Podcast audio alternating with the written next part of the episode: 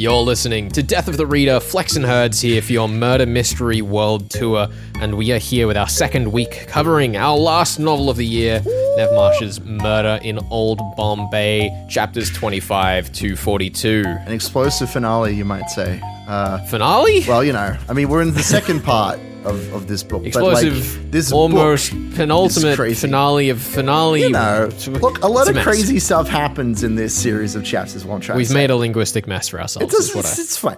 We don't care about English. We care about the English in the story, but not, but only in the peripheral sense. It's fine. It's true. We don't need to worry about our English. That's not important. You might remember last week on the show, I was talking a little bit about how I was excited to get more into the crime, maybe Yeah. explore the Washer Boys history. Yeah. See how Um, everything I just wanted to begin by saying I have never felt so upended Yeah. by a murder mystery in regards to my predictions. I. There is yeah, nothing in this stretch of chapters that has anything to mean, do directly with the crime. I wouldn't say nothing. We we do try and investigate. Emphasis the on the of- word directly. Hold on. We we try to investigate like the death of of Kasim, who was this like servant boy from Mm-hmm. years back who died on a on a train track It's a or different something. case, though. That's a different case. Yeah, but like still, we go to find a doctor who, as we all know, is the most important character in any murder mystery. Poor James. So several replaced. doctors. Well, yeah, I mean, we do. There's there's like a bunch of doctors in this story. There were five doctors, I believe, who Mm-hmm. who worked on the uh, the original Framji case. And there's this Aziz guy. There's too many. There's too many doctors. Really, is what I'm trying to say. But but you're right. Like when I first read this stretch of chapters, I found myself wondering, can I even put this on the show? Because the whole second section is traveling around, avoiding getting shot, having post traumatic like nightmares, uh, and and maybe giving yourself away. Because our man Jim. Uh, our, our main character goes deep undercover. He goes Yep. full Sherlock Holmes. He goes full native, and he suffers for it. And it's beautiful. Anyway, Yeah. we we leave Bombay, we go out to Lahore where the Afghan and is it is it Sepoy? Sepoy, yeah, Yeah, uh, are about to come to blows. The the city gets set on fire, Yeah. and we trudge into the mountains for several weeks. It's so come across a bunch of orphans. That we then go on a Yep. suicide mission to rescue some military men trapped in a town that's been cut off from supply lines. It's, it's crazy. It's a regular historical war novel. It's it's insane. This novel is, as I mentioned, it is one third murder mystery, and we've already had that. It's one third war story, and that's this part. And then the rest of it is all romance. I'm so ready. Uh, which I don't know what you want to say about Diana, um, but she is she has my heart. It is incredible to me how absolutely whipped Jim is It's great. through this story. It's so good. I don't know how else to put it. There's like a moment where he's like He's a mess. fighting for his life by the side of the road and comes across this guy selling a young girl and decides to buy her and m- makes some comment in there to the effect of Diana wouldn't approve of this and it's like dude you were considering how stabbed you were going to get for trying to rescue this young girl I mean, like why why does Diana matter Look, right now He loves her. It's the problem. He loves her and he can't have her. It's the age old romantic problem. And she betrays his trust in the final chapter that we cover today. She thinks that he may have done things with the with the little girl, which is awful because that's the world that we live in apparently. But like she shatters his trust. It's terrifying that she would even consider such a thing. I mean, there's a there's a really good transition there as well because we go from the very British wealthy opening portion that we covered last week, and then there's this transitional sequence where Diana starts to get really worried Yep, about yep. Jim dying before we jump into him actually going undercover and putting himself in harm's way and exploring more of the Indian side of the story. It's so good and though. that bridge is really smooth and done in a way that feels so direct to those characters whereas to us to the audience Hmm. it is clearly about setting us up for the transition from smooth detective narrative into war story basically I mean, it's so good that you bring up Diana's reaction as well, because when he's going to leave, if I recall correctly, he ends up just vanishing. He says, I don't think I should get say goodbye to her. That would be better for her, which is false. He's an idiot. but she's she's worried about him physically dying when he goes off and as he's getting involved in the murder mystery. But when he comes back, she says, have you become that soldier that you pretended to be for all that time? Have I lost the Jim that I knew? Yeah. And there's again that thematic of like, Jim is both sides of the coin, and if he tries to adopt one of those sides more strongly, will he will he lose what makes him truly unique? But yeah, like he he switches from you know worrying about death in the physical sense to worrying about the orphans to worrying about Diana. Like these are both these are two sides of his life that are that are equally important. Losing himself and losing what makes him that that sincerity that you've been talking about a lot is something that Diana is worried that he'll lose and something that he tries so desperately to hold on to well, throughout these this set of chapters. The other thing that I thought was really nice about that across every aspect of this stretch of chapters was how well handled serious issues are. Oh my like, goodness. We go speak to the native people of India in Lahore and are put in the middle of their struggle, mm-hmm. right? We're still seeing it from Jim's perspective, but he is put into the firing line that the people living there anyway would be. So we get to experience without this like weird filter of separation that we would get if we were still with the Framjees when we go and deal with the orphans, they show up and accost Jim. It's not him coming in as this like heroic savior. Like he's on the back foot when uh, yeah. uh, Razak comes and takes Grabs his, his gun. gun. It's so and good. points it because he's an idiot. And it is only his sincerity and his kindness that gets them to back down and hang out with him and call him Bowdy, which is father. And I love that.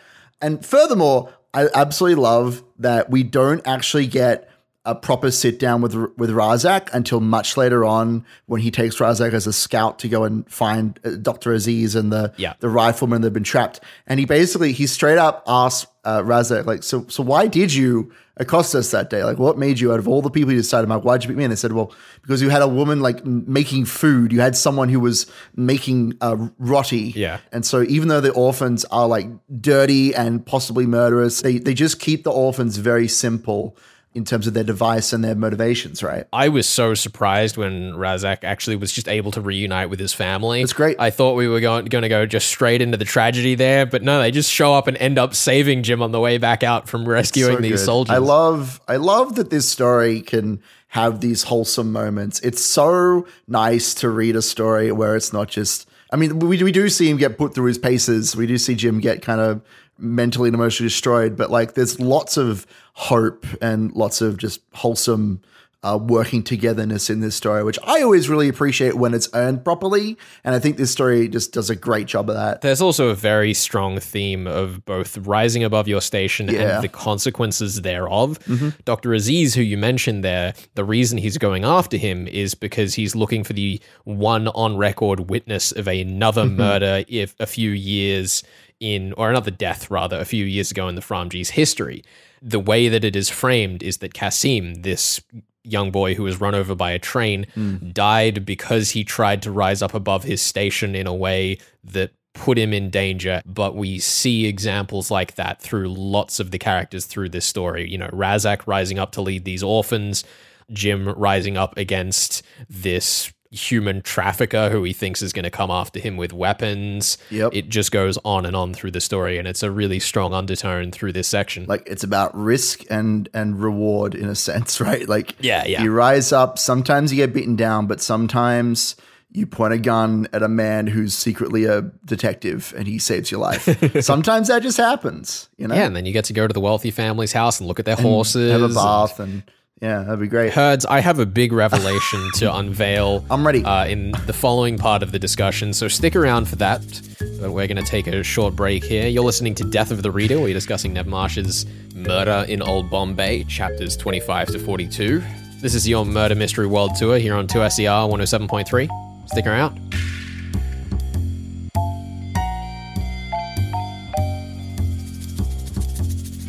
You're listening to Death of the Reader. Flex and Herds here with you. Today, we're in week two of a deep dive into Nev March's Indian historical crime symphony, Murder in Old Bombay. We're thrilled tonight to be joined by another brilliant writer in the field, Vaseem Khan, author of the Baby Ganesh Detective Agency series, the Malabar House series, for which he's recently won the Sapere uh, Books Historical Dagger Award from the Crime Writers Association. And uh, to help us pick our first novel for 2022, Vaseem, welcome to the show. It's so good to have you. Well, thank you so much for, for having me on uh, on Chaps. As I was saying to you before uh, before the show, I feel like I'm I'm sort of part Aussie because for the last 10 years, my boss in London has has been a man from uh, Brisbane, Richard Wortley. Um, I don't know if he listens to the show, but he's moved back to to Oz as of last year because of the pandemic. Uh, so, uh, Richard, if you're if you're tuning in, aloha. Hey, Richard. I hope he tunes in. Tell him to tune so. in. Yeah.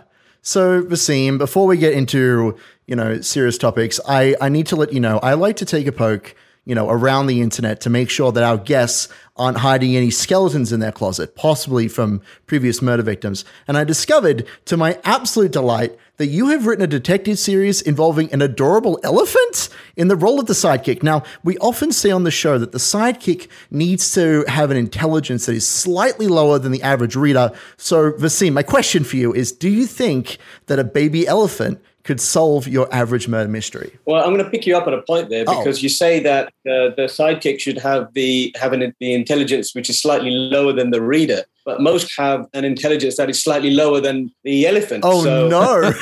oh, oh, oh, no. Is it hot in here? Is it Goodness hot? me. That's no wonder they call it the Red Hot Chilli Writers podcast. Oh, no. no, I'm just kidding, of course. Uh, yes, you're right. My first series started with uh, with a bang, um, not by any um, any plan on my part. I spent 20 odd years trying to get published, writing all sorts of weird and wonderful novels. I didn't think this book was going to get published. You know, by this stage, I'd given up on the idea that I was ever, ever going to get published. And so I thought, you know what? What the hell? Let's just throw an elephant at it. It's a symbol. It's a metaphor for for India, and it allows me to add just a strain of humor throughout the books. Because Chopra himself is a very serious man, and he's investigating serious crime. You know, I I saw things in India which made me very very uncomfortable. So, for example, if you're wealthy, if you're connected. You can get away with anything up to and including murder. And there are famous cases of film stars mowing down people and managing to get away with, you know, slap on the wrist. Uh, so Chopra is basically my alter ego who tries to right some of these wrongs, who tries to, to make sure that justice is served. You know, it's, it's a lens. It's a lens onto society. No, for sure. Yeah, I guess the next thing I wanted to talk about, as, as I kind of hinted towards earlier, is the uh, Red Hot Chilli Writers. I think you know your brilliant sense of camaraderie with uh, yourself, and Mukherjee. I guess, as you put it, your uh, words, wit, and wisdom with your audience, and some like incredible personalities you've had on from the writing world and beyond. For those unfamiliar, how did Abir's mom become the real star of the show? well, you guys are, you know, you, you guys are, are, are behind the mic, so you, you you know how these things develop, and sometimes sometimes it's a natural chemistry. So Abir and I have been writing, uh, and we our debuts came out very close to each other. We were both writing about India. Uh, we became friends, uh, and to be honest, the first time we met each other, he ignored me. This is hitting too close to home. Can I tell you, the first time we met, we thought each other were complete idiots. Mm-hmm. Like we we have a stable relationship now, but when we first met, Flex and I, we were we were like, Let's be clear. what We fool. both thought I was the idiot. Well, that's true, but I didn't want to say that. I didn't want to admit to that. Yeah, well, what- same same here. Me and Abir both think he's the idiot, but Yeah, that's fair. Yeah. no, he's, he's wonderful. Uh, and as for his mum, you asked about his mother. So what happened was that we didn't have a venue, and we ended up at his mum's house, who who lives separate, you know, not too far from either of us. But the clincher was that she offered to cook for us. So we went around there. She cooked for us, and then she was watching us do it. And being being an Indian mum, she basically came in and said, "You don't know what you're doing, do you? Let me say It's something." pretty good. The true hero. Yeah. Does she think you know what you're doing yet? No, of course not. No, she has no confidence in us whatsoever. Um, you know, you mentioned that you were writing for like 20 years before you first got published. When did you first start telling cabbies that you were a writer when they asked you what you did and what was like the tipping point for you? Well, to be completely honest with you, I spent those 20 odd years utterly alone. I didn't have that confidence to, to, to share that stuff with other, other people. It's changed now, obviously, over the last seven odd years. You make friends within the industry like Abir, etc., and we'll exchange notes and ideas about books that we're writing. I think with all of these things, you gain self confidence the more that you do it. Uh, I think it was Dean Koontz who was on our show a while ago, and he said writing is like a muscle. The more you exercise it, the better you get at it, uh, and that gives you confidence. So I think that's that's the main underlying factor. If you if you do enough of it over enough uh, years, you will develop a level of self confidence, and then after that, this is something nobody tells you. You need some luck. You need some good fortune. Your your your manuscript to hit the right agent at the right time. Uh, and then just a bit of luck after that to get a to get you on your way. Yeah, yeah. Yeah, it seems like you've you've hit that, which is pretty impressive. One thing Flex didn't mention at the start is that uh, you actually work in the Department of Security and Crime Science at the University College London. Uh, how many other crime writers do you find calling you up looking for advice on your latest wacky idea for a corpse? Yeah, you know what? I I kept that fairly hidden for a long time because mm. you do end up getting asked a lot. I mean, I just did a, a, seminar for writers on on cybercrime, for instance, which is one of the things we're looking at right now. Uh, my work is quite flexible now because of the the writing's gone really well. So I, you know, obviously I, I try and balance the two. I don't want to leave it because, as you've just hinted, it's it's wonderful as a crime writer to be amongst these really brilliant brilliant people. And as I as I was saying to you earlier, my my boss for 10 years at that department was an Aussie. Do you know the first thing he did? And this is not even a joke. I know this Tell is going to sound incredibly stereotypical. He came into the office. The very first thing that he did was he bought a bar- barbecue and put it in the back garden of our of our office. Oh my That's goodness! It's a good choice. It's a good choice. It's a good gift. He refused to allow anyone else to operate the barbecue because apparently we Brits do not know how to barbecue. Oh. I listen. I'm not gonna. I'm not gonna stake a claim on that opinion, but I have heard it before, so maybe there's truth to it. Maybe there's truth. I have faith that you could learn. Though. I mean, with enough practice and a little bit of luck, anything's possible, right? yeah, I guess uh, to end us off today, we wanted to launch 2022 with one of your own award-winning novels in the Malabar House series, but we're at a bit of a stalemate at the moment because the gimmick on the show here, if you're unfamiliar, Vaseem, is that we read these novels almost competitively to see who can get ahead of the text and who can solve it. So one of us reads the entire novel ahead, and one of us uh, stays behind to kind of read along with the audience. But we're at this stalemate because we don't actually know which of us will be the one solving it at the start of next year. So we wanted to ask you which one you think would provide the more challenging start to our 2022 Murder Mystery World Tour? Uh, so the two novels in the Malabar House series is Midnight, Midnight at Malabar House, which launched the series, and just to put it in context for your listeners, uh, these books are set in 1950s Bombay, just a couple of years after India became independent from the, the Raj ended. And a million people died during that partition uh, era because uh, Hindus, Muslims, and Sikhs were pitted against each other during these, this, this, uh, this horrible event. Mm. And into this mix, uh, I introduced India's first female police inspector, Persis Wadia. In my personal opinion, I think you'd have more fun with uh, The Dying Day. Uh, Midnight at Malabar House won the Crime Writers Association Historical Dagger. But if you're looking for something that's a puzzle to do alongside your readers, The Dying Day has been has been called the Da Vinci Code meets post-independence India. I think I've oh, seen goodness. that quote. Yeah. and the, well, the reason for that is that when Persis begins to investigate the theft of this, this incredibly priceless manuscript, she discovers a series of coded riddles written in verse. Oh no. oh no. Oh, Flex would love that. So you have to work out what these what these riddles written in verse and they were they were a real git to write, I have to be honest, because I had to not only try and connect them to Bombay and to the clues, but I also had to make the damn things rhyme. So yeah, it should be a bit of fun. Herds, it sounds like you're going to be the one solving this one. I have a question. I am happy to. I'm happy to. This sounds like fun. Flex would eat this for breakfast. Let's be honest. I, as, as complicated as it is, Flex has a mind beyond his ears. But see, I have a question. What what do I what are you putting on the table? What do I get if I solve this Da Vinci masterpiece? What what is what is on the table? Is it your love and respect? Is it a baby elephant? What do I get? Well, I'll be happy to send you a baby elephant. Tell us right now. Sorry. Well, I could give you my best, my best, uh, my best Aussie joke. Oh, we'll have to earn that though. He has to earn. Well, that. if we have to, hold on to that joke now. No, we'll we are we are going to read through both of these books. I'm going to get Herds to solve the Dying Day. It should be good. Uh, and we'll we'll hopefully have you back on for that best Aussie joke uh, at the start of 2022. I'll give you a teaser. What's a kangaroo's favorite music genre?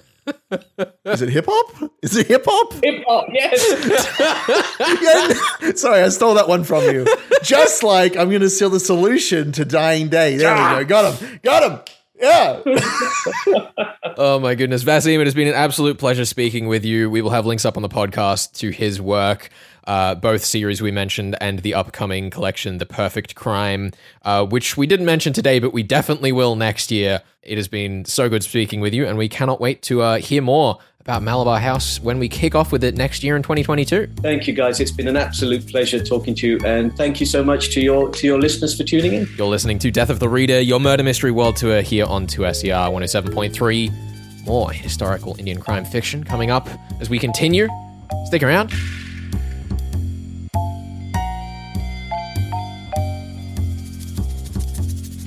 You're listening to Death of the Reader. Flex and Herds here for your murder mystery world tour. We're discussing Nev March's murder in Old Bombay, chapters 25 to 42 today. And uh, Herds, Flex. I'm in an interesting position here. As we established at the start of today's show, I have never been so upended by my predictions of what would happen next in a text. Finally, I've caught you with one. You will never solve this mystery. I, I may yet walk away very scathed from this We'll see. particular incident. Look, on, honestly, the, as I've said, like there are not that many clues in this part of the story. Let's see how well you can solve things and figure out what's going on here, because you may walk away with points. I think regardless, we'll see. comfortably I have at least understood the story. Sure. It is very sketchy as to whether I have solved the crime. I, I think I think I can get there. And I wanted to start with what I described to you before we recorded today, Herds, as a grand revelation. I'm ready. I haven't heard this at all. I don't even know.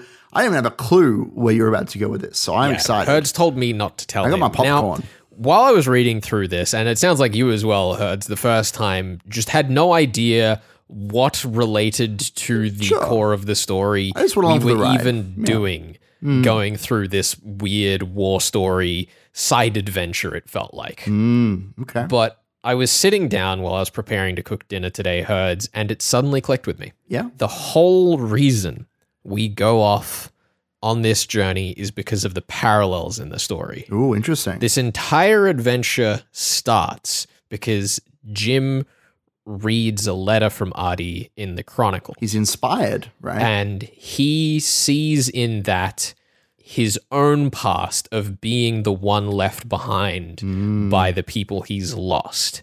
But I realized, Herds, Mm, yeah. that there yeah, is another character in the story who goes on a journey somewhere else to try and understand things, to try and learn things away from their home place.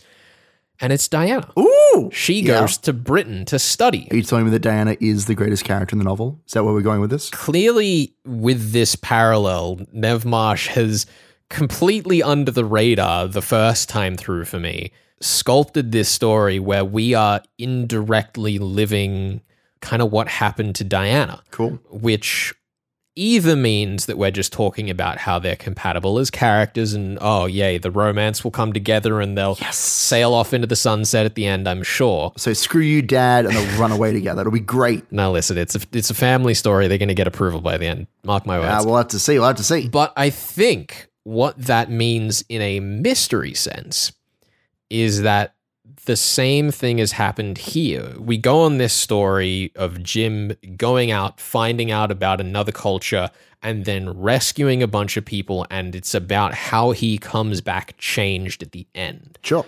And I'm wondering here, and my theory is that Diana has gone off to Britain, made a whole bunch of relationships with, you know, characters off the page over there, but has come back with a burden in the same way. Mm. And I think Akbar might be the burden. We've had this character, Akbar, who I thought in no way could be the culprit because they were essentially a throwaway suspect mentioned in our original lineup at the start. Sure. They don't even appear on screen until like a party midway through the last bit in Bombay. Yeah, it's it's suspected that uh, is it Suleiman, the prince guy, might be Akbar. That's like the suspicion right now that Jim has. You subscribe to that theory then? I think the setup here is essentially that Akbar is, as you alluded to, probably a member of this wealthy family. If he is part of that family, then he has ties to the burglar, or could even be the burglar